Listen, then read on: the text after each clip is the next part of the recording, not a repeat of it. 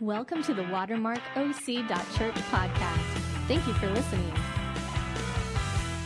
It's good to see you this morning. My name is Ben. I'm the associate pastor here at Watermark. I'm so thrilled you're here. It's awesome. We're going to bring the word. We continue in this series called Wonderful. It's a study in the book of Hebrews. I'm going to pick up in chapter 12, the second half of chapter 12, which is where Bucky left off last weekend. It's this conversation about two great mountains.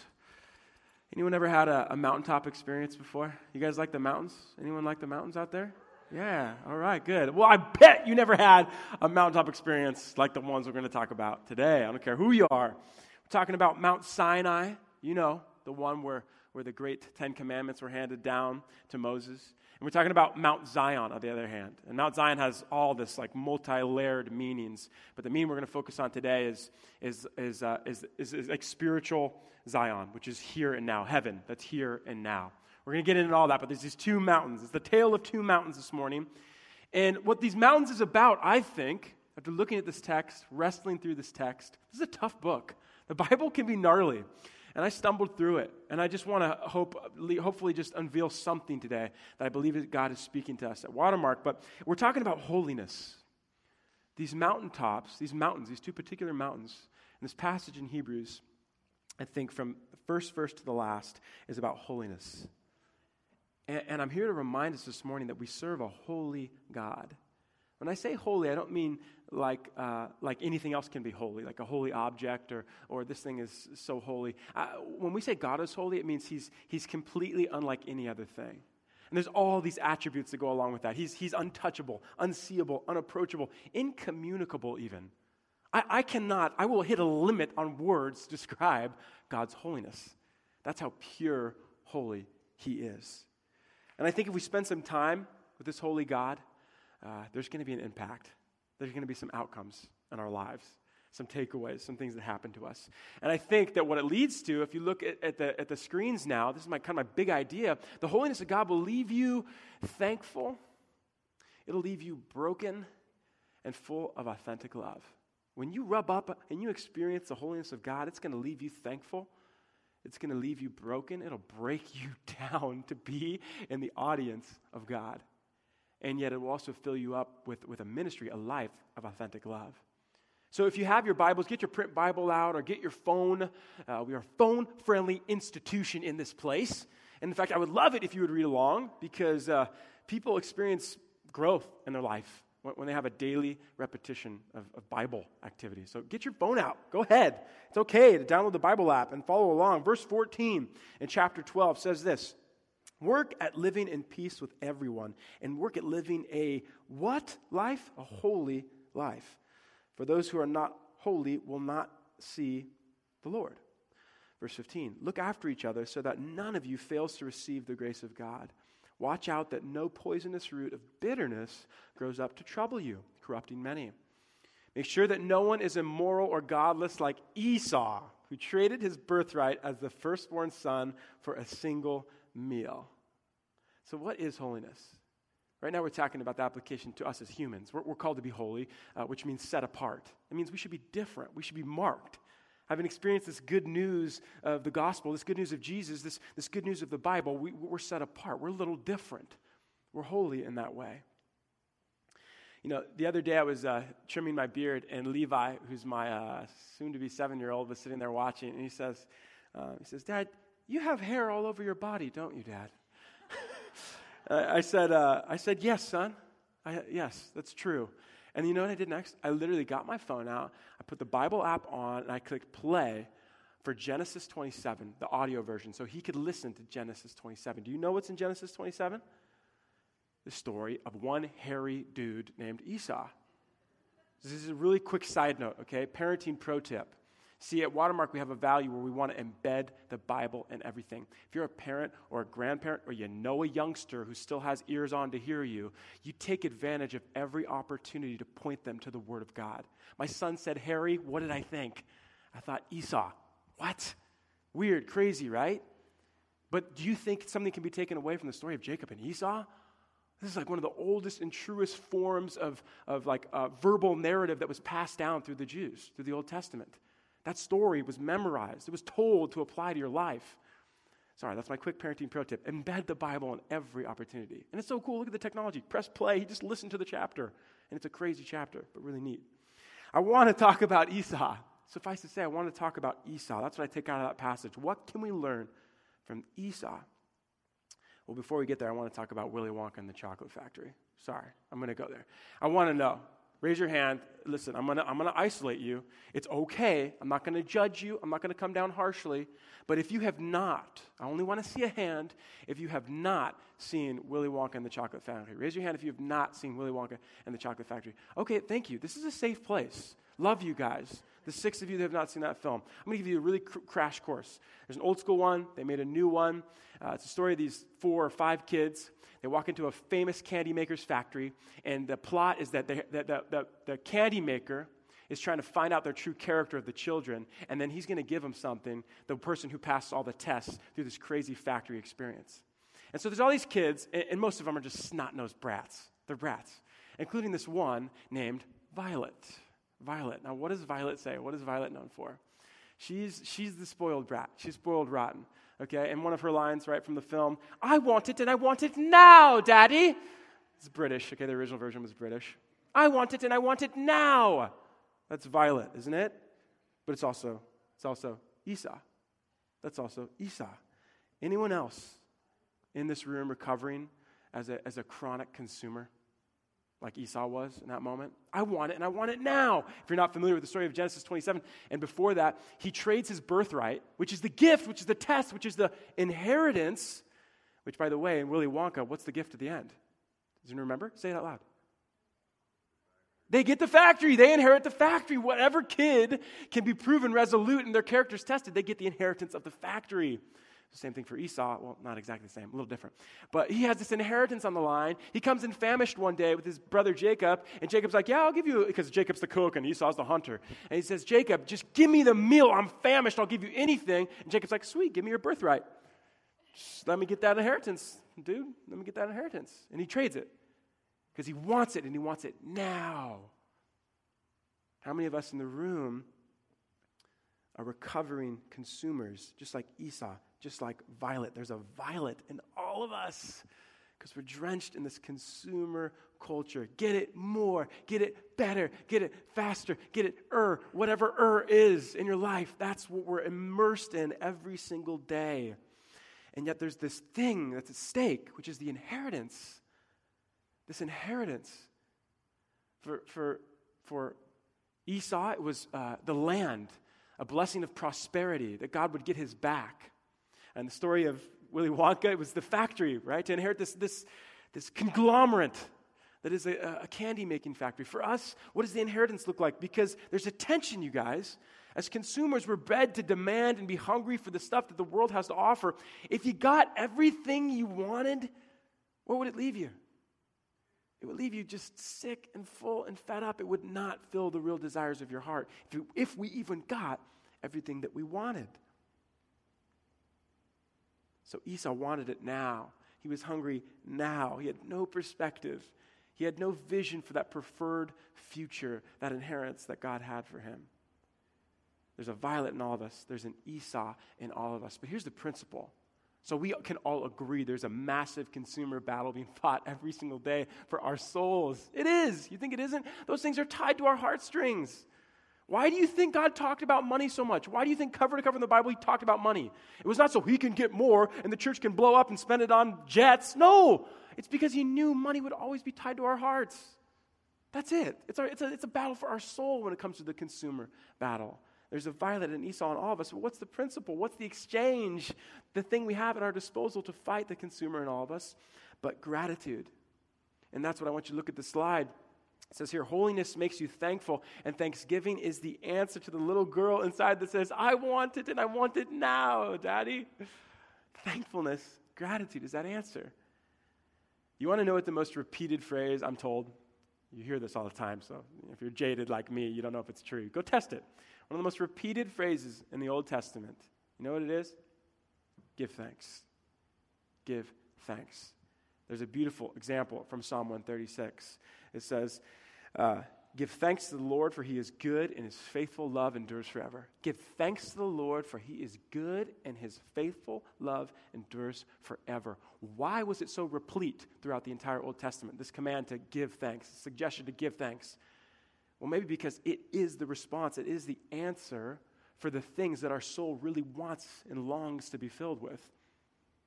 Some would even say that this thankfulness is the leading spiritual indicator for our whole life. You can look at some of the science. Don't, you don't take the Bible's word for it. Don't take my word for it. Go to the actual science of grateful and of happy people. The common denominator for those happy people is that they're grateful. They're filled with that thanks. The God of the Bible knew that. When every 10, 15, 20 lines, give thanks. Remember to give thanks in all of these things. Pursue holiness through thanksgiving. You see, if we actually stopped and paused and realized what a holy God we serve, who's given all that we have, every breath that we draw from is a gift from God, wouldn't that evoke some thanks, thankfulness in us? The last nine good things we have, and we're over here focusing on the one thing we still don't have, if we would highlight those nine things of a very holy God that He provided, might that churn some, some thanksgiving in us? So, so holiness through Hebrews 12 points us to thanksgiving. That's the first thing. The author of Hebrews, he's going to go into talking about holiness, but from a slightly different kind. He's going to talk about the holiness of God, which is reserved for uniquely God. How is he holy? He's the most complete and total version of holiness. Remember, I said that. Now look at verse 18. Look at verse 18. You have not come to a physical mountain, to a place of flaming fire, darkness, gloom, a whirlwind, as the Israelites did at Mount Sinai for they heard an awesome trumpet blast and a voice so terrible that they begged God to stop speaking. That's holiness. They were maybe, th- this mountain, you can look it up, the actual physical geography. It's about a, the one they estimate would be Mount Sinai. It's a 7,000 foot peak. Okay, so let's say Moses made it up there, well, let's say he made it up there 1,000 feet. Okay, the people are down below at the base of the mountain. They're begging and pleading that his voice would stop reverberating through the soil because he's so holy other. He is so totally set apart. That's a holy God. Verse 20. They staggered back under God's command. If even an animal touches the mountain, it must be stoned to death. Pretty harsh. 21. Moses himself, Moses himself was so frightened at the sight that he said, I'm terrified and trembling. So here we go. We're going to embark on the first of two mountains, the tale of these two mountains. And you see, there's a lot of smart people, way smarter than I, that would like to paint these two mountains as kind of the mountain of the Old Covenant, the Old Testament God. That's just that old version of God from the Old Testament. That's what Mount Sinai represents. The passage I just read to you, that's the old God, the Old Testament God. And, and, while I think that's not inaccurate, there's an old covenant and a new covenant. We believe that since Jesus came, he fulfilled it. Covenant meaning agreement, meaning compact that we share with God. Jesus was the fulfillment of it. I believe that's true. I just think that that was to an audience of Hebrews 2,000 years ago, and they were in danger of just holding on to the holy God. I can never touch him. I can never approach him. I could never even have a relationship with him. And the author of Hebrews is saying, no, no, no, no, no. Understand, you can have access to this God. He is personal, he's relational. I think fast forward 2,000 years, guys, I think we still need Sinai today. I think we still need the Sinai mountain experience of holiness today for those of us who maybe have lost this experience with a God this powerful, this raw. You know what my favorite thing about holiness is, though? And my favorite things about holiness is how it leads to brokenness. If you're, if you're broken this morning, take hope. in this model, in this faith, in, in this Jesus following thing we call Christianity, this is the one place where you can be broken. And I think brokenness is an incredibly useful tool for the livelihood of a believer, not just the individual livelihood of a believer, but for the church as a whole. If the church is going to have any chance, we must admit that we're broken without a holy God. I want to talk about um, Luke 8. In Luke 8, it's not going to be on the screen here for a second, but Luke 8 tells the story of the bleeding woman. Now, the bleeding woman. Um, you have to understand, for the context, a, a woman uh, that was bleeding constantly, that was hemorrhaging like this, would have, according to that old school Jewish law I've kind of mentioned, uh, would be completely secluded, be separated, be ostracized um, from friends, from family, from community, cut off. And Jesus, at this early stage in the New Testament gospel, just Luke 8, he's already established his power. He's established his healing. He's established his, his miracle working. And so he's on the trail, just hordes of people following in tow. And this woman stinks in. She thinks in her head, this woman, God bless her, she has a perfect definition of holiness. Because she, she thinks to herself, if I can just touch, if I can just touch the hem of his garment, if I can just touch his cloak, if I can just touch the fabric of clothing that's falling off of his shoulders, I can be healed. She understands that the most holy man that ever lived, the clothes on his back could be a vehicle for, for healing her once and for all and settling her problems, bringing her back into community. And yet she tried to hide. And when she realized she couldn't because Jesus stops the traffic, everyone, and the disciples are like, What do you mean, who touched you, Jesus? We're, we're pressed on all sides. What are you talking about? I mean, she'd already been healed. Why did Jesus need to stop and make a moment out of her? It's, it's tough enough. She's already lived in this, this alienation. I mean, how would that be if you had to stop? This is real. This is what it is. How would you, if you had to talk about your, you know, your menstrual cycle in front of a huge audience? How would you like to be called out? And, and, and, yet, Jesus does something so beautiful with her brokenness, like he wants to do with you and me if we're willing to confess that we are broken. If we were willing to come to him and reveal ourselves, as Bucky said three or four weeks ago, and stand naked before our God, he can do something with that. Here's what he actually says. Now, look at the one little piece I want you to see. The whole crowd heard her explain why she touched him. The whole crowd of strangers. Why she had touched him, and that she had been immediately healed. Daughter, he said to her, Your faith has made you well. Go in peace. She went from alienation, being ostracized, to daughter, just like that. Do you see what God does when we're able to admit our brokenness because we're faced with a holy God? He turns that brokenness into healing. He turns that brokenness into our true identity. He can do so much with that brokenness. And where does this brokenness take us? I want, it takes us to something pretty exciting, I think. And it was, uh, it was like a week before Easter, and uh, I was at this pastor's breakfast. I don't know how I got invited. It was at Saddleback. Uh, I don't know how I got my, e- how my email. I think I went once with Bucky, who's our, our lead pastor. And so I was, on, I was subscribed. So I got the email the next year when it came to the pastor's breakfast. There's a bunch of other pastors there, and some, um, some really big name pastors go up there and they speak and they pray over a particular thing. And this one guy was talking about prayers of confession and repentance, bearing our brokenness. That's what it is confession and repentance, just bearing our brokenness, being that way in front of a, a holy God. And he suggested that, that confession and repentance are, are actually the keys to revival. He said that word. In my experience, this, this word revival is kind of like a Christian buzzword. And, and if I can be honest with you guys, I, I don't actually have, I didn't at that time have a, have a near complete understanding of what that word meant. And so I did what every good pastor does. I, I went to Google, right? So I went to Google. Uh, see, the thing is, when you go to Google, you got to know what to look for. And I found, I stumbled upon the famous 19th century preacher Charles Spurgeon. Charles Spurgeon is, is renowned as one of the most epic preachers of all time. You can look at his stuff, and you can see even from centuries ago. And this, this is what he said this is his definition of revival to live again, to receive again a life which is almost expired, to rekindle into a flame the vital spark which was nearly extinguished. See, Spurgeon in the sermon, like you can read the whole thing. I didn't get through the whole, I didn't even get through half of it. It describes a believer who, who they themselves have lost the wonder and awe of a holy God. They've lost the everyday majesty. They've lost touch with that. They've forgotten how holy He is. You see, when you look at the word revival, I'm going to unpack it for you. If you look at the word revival, it presumes that a part of the body is lacking a key piece of its vitality. Not just like every day, oh God, give me patience for today to get through these circumstances, or Lord, give me faith for this season of not knowing your plans, or, or you know, Lord, just grant me mercy, you know, just I need this little bit to get through. It, it, it's talking about a, a huge piece of us that's missing that we require to be vital. And that applies to the corporate church. Picture the example of drowning. If I said to you, the church is near death, pulled out of the water in order to be resuscitated, that's what I'm suggesting in terms of revival. And the newsflash is, you guys, that's the American church today. That's our American church today.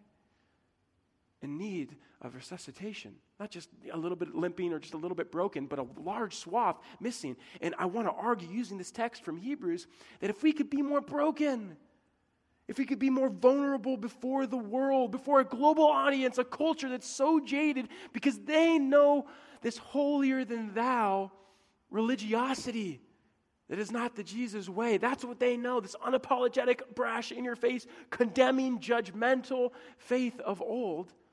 If we could come before them and say, I don't have it figured out, I'm broken, I'm hopeless short of the hope I have in Jesus. That's our application for the church. That is watermark. That is our, our community. And for maybe you as an individual level. And so I want to know are we allowing ourselves to be broken before the Lord, guys? Are we a confessing and repenting church? Let's bring it all the way home. At Watermark, we, we take communion almost every weekend. And it's kind of a cool organic thing just started happening. People, we take communion, there's these four stations, and then people kind of roll off and get in circles uh, and huddle up and pray together. When you go in those prayer circles, um, do you devote a certain part of your time in communion to confessing and repenting? Are we doing that? Are we safe to do that? Even among strangers like this woman, this bleeding woman? Are we willing to do that? And how could that be the spark that leads to revival in your individual lives, in our corporate church, and the American church as a whole? Holiness leads to brokenness, and brokenness leads to revival, y'all. And I'm about that. I'm here for that. So we need a holy God where we stand before Him trembling and made undone, but we also need heaven. So we come to mountain number two, Mount Zion. Let's read on. Verse 22. This is what it says it says, No, you have come to Mount Zion, to the city of the living God, the heavenly Jerusalem, and to countless thousands of angels and a joyful gathering. You have come to the assembly of God's firstborn children, whose names are written in heaven. You have come to God Himself, who is the judge over all things. You've come to the spirits of the righteous ones in heaven, who have now been made perfect. You've come to Jesus, the one who mediates the new covenant between God and people, and to the sprinkled blood, which speaks of forgiveness instead of crying out for vengeance like the blood of Abel. So here we've come to the second mountain, the heaven mountain. I want to ask you, what's the best thing about heaven? Start thinking about it in your head right now. Really, in your head right now, sitting in your chairs. What's the best part about heaven? What's going to be the coolest thing about heaven? Think about it. Speak to yourself. Give your own self talk right now in your head. What's the coolest thing? What's the thing you're looking forward to most about heaven? You know, maybe in your mind, some of the things are I can't wait to get to heaven because I'll have a, a, a renewed body. My body will be made new. No more ailments. No more of that brokenness. No more pain or suffering or struggle. Maybe what you said in your head is, you know, I can't, I can't wait to get to heaven because I'll have perfect peace finally. Because this anxiety and depression is, is too much to bear. I'll have perfect peace. Maybe you said, um, I'll finally get to stand before God uh, or meet Jesus or, or see the apostles or get the answers to some questions that I had while I was on earth. My, my knowledge was so finite. And those are good things. And I've thought those same things as well. So long as something comes to mind, so long as something comes to mind about what heaven is about. Because why should we? Why should we have an image? Why should we have an expectation for what heaven looks like? Well, I'll give you one good example. In the Lord's Prayer, take the Lord's Prayer, for example.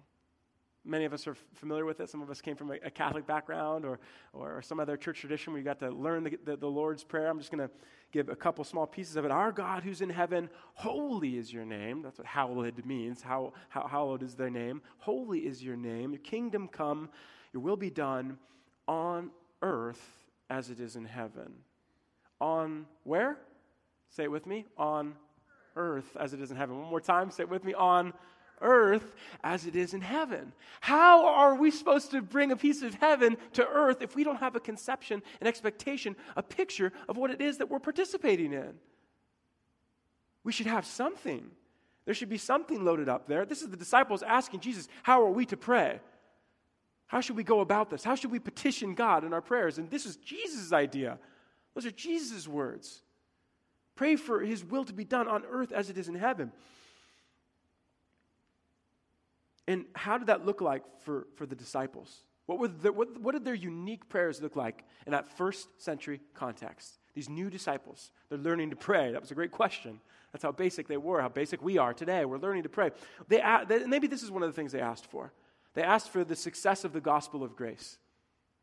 The success of the gospel of grace to both the Jew and the Gentile, those who came from a Jewish background, those who came from a, a Greek uh, Roman background. The success of the gospel. Are we praying for that?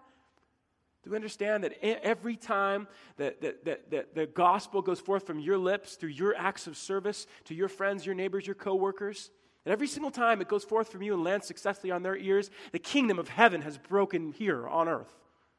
Every time that it successfully landed on someone's ears. Same prayer that they prayed 2,000 years ago that the grace of the gospel, the good news of the gospel, would go forth. Maybe they also asked for the conversion of hearts the changing. That's what conversion means the churning, the changing of hearts. That they would not just change and make a one time decision for Jesus, but they would become willing and loyal subjects to the king. After all, we use this term kingdom, you, you know, the kingdom of heaven, the kingdom of earth. The kingdom of heaven coming here to earth means that they would be under the rule and reign of Jesus. So we're praying, as those disciples did 2,000 years ago, praying that hearts would be churned and changed and not just that, they would find themselves submitting to a very holy God. And they probably also prayed for the destruction of the kingdom of Satan as well, didn't they? It was very clear. Jesus had painted that picture that that was a very real war being fought spiritual world, war and, and, and a war of flesh and blood. And the enemy was real and that there was a real kingdom there. They prayed for the destruction of that kingdom as well.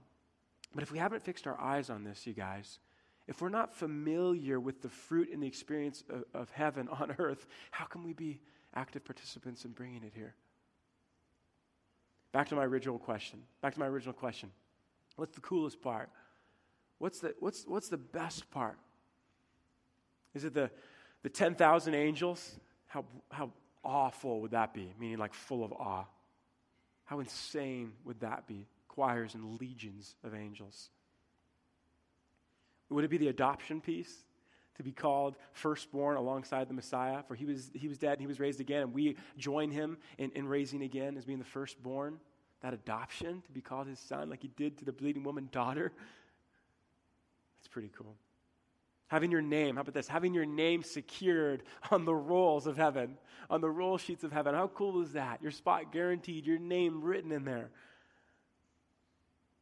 You know, I think it's actually for me, this maybe it's just my bias. Uh, maybe it's something that we need to hear as well, though, this morning. Verse 24, as it's up there. You have come to Jesus, the one who mediates the new covenant, in the sprinkled blood, which, which speaks of forgiveness. Forgiveness instead of vengeance. I'm going to go back to Luke, um, Luke chapter 7. Uh, again, it won't be on the screen, but I'll paint a picture for you because that's what Jesus did. And those stories, those illustrations tend to walk with us through the whole week. Jesus was invited to a Pharisee's home. So, um, uh, SEAL Team 6, okay? Navy SEAL Team 6, high level religious dude, the Pharisees are. They're the elite of the elite, the most religious, the most holy. Jesus gets invited to one of their homes for a meal. And it says that a certain immoral woman, that's how the text always shows it, this certain immoral woman walks through and starts anointing Jesus' feet with this choice perfume, right? Poured all over his feet, kissing, kissing his feet, rubbing his feet, cleaning his feet. His feet, of course, being just caked with the muck and the mire of first century Palestine dirt roads and animal traced roads. She put her face in it. And Jesus, reading their thoughts, it says, Jesus, reading their thoughts, said, I want to tell you a story. There's a story of two people who are in debt. One of them had a, had, a, had a great debt, and one of them had a smaller debt, but they were both forgiven equally. And he posed this question to the Pharisees and the religious elite Who do you think loved more? Who do you think loved more? The Pharisees just, just like totally caught, as they always were, their own self righteousness, their own version of man made holiness, are just caught, and they have to answer. I just feel so much compassion for the Pharisee that they even have to answer the right answer because they know what it is. Jesus just teed it up and just put them in that spot. Who do you think loved, loved more? Who do you think was filled with more love? And of course, they answer the one with the greater debt. Love. That's the way he answers. Love. The one who was forgiven more is loved. You see, I wonder how many of you guys can remember? Can you remember just from the last week? An incident or a person who you were ready to, to just heap judgment on? Who, who was a person or, or a moment where you were just ready to judge them, like the wrath of God, judgment level stuff? Coworker, boss, family, friend? No one? Okay, I'm the only one? That's okay. That's all right. I'm the only one. That's all right. I'm good with that. And, and you see, I sit in it all day. I do. All day, every day. The customer service person who can't help me. Just ready to heap judgment on them the fellow driver. Just wh- why? Why are you using this lane that way? That's not what it's designed for. Or just anyone going slow in my life. Anyone at all. It doesn't have to be on the road. Just going not quite my pace. I'm just ready to heap loads of judgment and condemnation on them. Because I get to live in that every day, I'm so acutely aware of how much this forgiveness means to me. Because how does Jesus answer? Those who are forgiven little love little. Those who are forgiven little love little. Are you starting to see how that if we were that we're faced with a very holy God, the God of the Zion uh, mountain, the God of the, the Sinai mountain, that when we're approached with Him, that holiness, which is the same thing that, that is accountable for forgiving us, His blood sprinkled on the altar, that that holiness in us is here and now. That's a principle right here. It's here and now. And through His forgiveness, we can bring it, we can usher it in with our authentic love. Because all of us who are forgiven great can love greatly. That's what holiness does to us. That's what the, the heaven mountain, the mountain of Zion, should do to us. And then the, how audacious is our God? How crazy is He to think that He's going to use broken human beings to be co usherers and co participants in bringing about His heavenly reign on earth with our authentic love? But He does. But He does. If you're sitting here and you're broken, if you're sitting here and you're having a hard time embracing your forgiveness, do it because those are the pathways, those are the channels to bringing in revival. Those are the channels and the pathways to bringing through authentic love. Those are the ways that He designed it. That's what His holiness does. Now we're going to round out in verse 25, and he leaves us with this passage that Seth was so kind to read earlier, and it's heavy. It's pretty heavy. But let's read on in verse 25 and see what his ending encouragement is for us. Be careful that you do not refuse to listen to the one who is speaking. For if the people of Israel did not escape when they refused to listen to Moses, the earthly messenger, we will certainly not escape if we reject the one who speaks to us from heaven. When God spoke from Mount Sinai, his voice shook the earth, but now he makes another promise. Once again, I will shake not only the earth, but the heavens also. This means that all of creation will be shaken and removed so that only unshakable things will remain. I love that. Guys, I did such a deep dive this week trying to study and understand what was meant by unshakable and shakable. I just love that. Cannot be moved, will not get off this rock. Unshakable things will remain. Verse 28. Since we are receiving a kingdom that is unshakable, let us be thankful and please God by worshiping Him with what? Go ahead, you can respond with what? Holy. Holy fear and awe. For our God is a devouring fire gnarly. I, am going to invite the band to come up right now as I land this plane, but um, he finishes with one heck of a warning, doesn't he? Or at least it feels that way. Holiness from beginning to end. You see what I mean? From the intro to live holy lives, to Mount Sinai, a holy God, back to heaven where we can live holy lives on earth, and then he ends it. He's a devouring fire, so live holy lives. I mentioned to you that that I was struggling with this, this, this ending part of the passage. What are you saying? What, God, what are you trying to speak to this thing about shakable and unshakable? And after praying about it and, and reading through and looking at all the other great pastors and speakers and teachers, because a lot of their focus was around the shakable circumstances. And that's undoubtedly true. I had one of the messages I came across, the person even, there was an earthquake. There was a major earthquake in the 90s, and they, and they went into church that weekend and they talked, they, ta- they spoke on Hebrews 12. Because what more shakable thing than an earthquake? And so our default as we read through this passage is that it must be just about circumstances. The earth will rattle us and shake us in relationships and circumstances and workplace and family life and, and, and uh, sickness and death will come after us season over season. And those are the things, right? The circumstances. But I think that that's not everything. That's not the whole, the whole reading. You know, I, th- I think personally that the whole passage hinges on the first line, which is for those who refuse to listen. In other words, let's focus on the positive. Hear. Hear. Hear what I'm saying. Hear what I'm speaking to you. And that's the key to shakable, unshakable things. God wants us to, to heed and hold on to the unshakable things. He wants us to listen. He wants us to pay attention to a God who is speaking to us so that the things that He wants removed can be removed. I'll say it again. This is so critical. If, we are, if we're able to listen to God, if we're able to hear His voice, He wants to speak to us about the things that need to be removed. He wants to speak to us about the things that need to be removed now, today, here on earth our, our facade that we're keeping up, our toughness that we're keeping up that keeps us from being broken and naked before a holy God, our, our lack of forgiveness. We, don't, we won't forgive ourselves. God says, I love you more than you love yourself. I sprinkled the blood once and for all. It's done, it's finished. What is your hang up in taking my forgiveness? Let it be removed. So be broken before me and let those facades be removed.